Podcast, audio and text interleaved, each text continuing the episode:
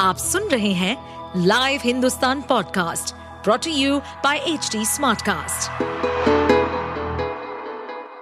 नमस्कार, ये रही आज की सबसे बड़ी खबरें। प्राग में अरेस्ट हुआ था निखिल गुप्ता, भेजा गया यूएस पन्नू केस में खुलासा। खालिस्तानी अलगाववादी गुरपतवंत सिंह पन्नू की हत्या को लेकर साजिश करने का आरोप भारतीय नागरिक निखिल गुप्ता पर लगा है। अमेरिका का कहना है कि गुप्ता ने भारतीय अधिकारियों के दिशा निर्देश पर ऐसा किया। इंडियन एक्सप्रेस की रिपोर्ट में अब इस शख्स को लेकर बड़ी जानकारी सामने आई है। गुप्ता को प्रॉग में हाई सिक्योरिटी जेल फैसिलिटी से मध्य नवंबर में अमेरिका भेज दिया गया था।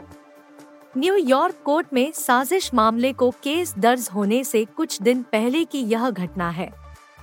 बावन वर्षीय निखिल गुप्ता उस वक्त प्राग एयरपोर्ट पर थे जब उन्हें चेक गणराज्य के अधिकारियों ने गिरफ़्तार किया और 30 जून को उन्हें हिरासत में ले लिया गया। बताया जाता है कि गुप्ता बिज़नेस और टूरिज़्म के सिलसिले में चेक रिपब्लिक में थे। आरएसएस ऑफ़िस और राजभवन पहुँची वसुंधरा। राजस्थान में बढ़ी सियासी हलचलें। राजस्थान में विधानसभा चुनाव से पहले पूर्व सीएम वसुंधरा राजे की सक्रियता बढ़ गई है। वसुंधरा राजे शुक्रवार को जयपुर में आरएसएस के कार्यालय भारती भवन पहुँची। वसुंधरा राजे ने संघ पदाधिकारियों संग मंत्रणा की। आरएसएस के क्षेत्र प्रचारक निम्बाराम के साथ मंत्रणा की। आपको बता दें कि गुरुवार को आए एग्जिट पोल्स में अधिकांश सर्वे राजस्थान में भाजपा की सरकार बनती दिख रही है, लेकिन कुछ एग्जिट पोल्स में कांग्रेस भी आगे है। ऐसे में सियासी हलचले तेज हो गई है। मेलोडी की सेल्फी इटली की पीएम संग अलग अंदाज में दिखे प्रधानमंत्री मोदी। प्रधानमंत्री नरेंद्र मोदी दुबई में कॉप 28 जलवायु कार्रवाई शिखर सम्मेलन में भाग लेने पहुँचे हैं।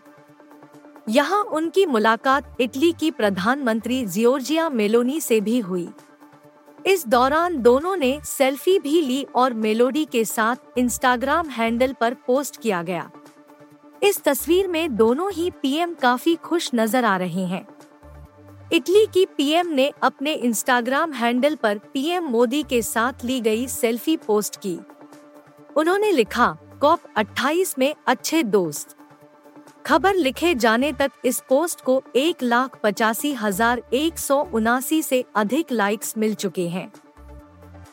इससे पहले दिन में पीएम मोदी ने कॉप 28 बैठक के दौरान मेलोनी से मुलाकात की और कहा कि भारत और इटली एक स्थायी और समृद्ध भविष्य की तलाश में है। भारत ने टी ट्वेंटी क्रिकेट में रचा इतिहास ऐसा करने वाली बनी पहली टीम। सूर्य कुमार यादव की अगुवाई में भारतीय टीम ने शुक्रवार को रायपुर में खेले गए चौथे टी ट्वेंटी में ऑस्ट्रेलिया को 20 रनों से धूल चटाकर न सिर्फ़ सीरीज़ में अजय बढ़त हासिल की, बल्कि इतिहास भी रचा। जी हाँ भारत के नाम अब टी ट्वेंटी इंटरनेशनल क्रिकेट में सबसे ज़्यादा मैच जीतने का वर्ल्ड रिकॉर्ड है। टीम इंडिया ने इस मामले में अपने चिर प्रतिद्वंदी पाकिस्तान को पछाड़ा है। India versus Australia T twenty series शुरू होने से पहले टी बीस आई क्रिकेट में सबसे ज़्यादा मैच जीतने का रिकॉर्ड पाकिस्तान के नाम था, मगर सीरीज़ के दौरान तीन बार कंगारुओं को चित कर भारत ने यह रिकॉर्ड अपने नाम कर लिया है। टीम इंडिया ने वर्ल्ड रिकॉर्ड बनाते हुए इस फॉर्मेट में अपनी 136वीं जीत दर्ज की है। वहीं पाकिस्तान अब 135 जीत के साथ इस सूची में दूसरे पायदान पर है।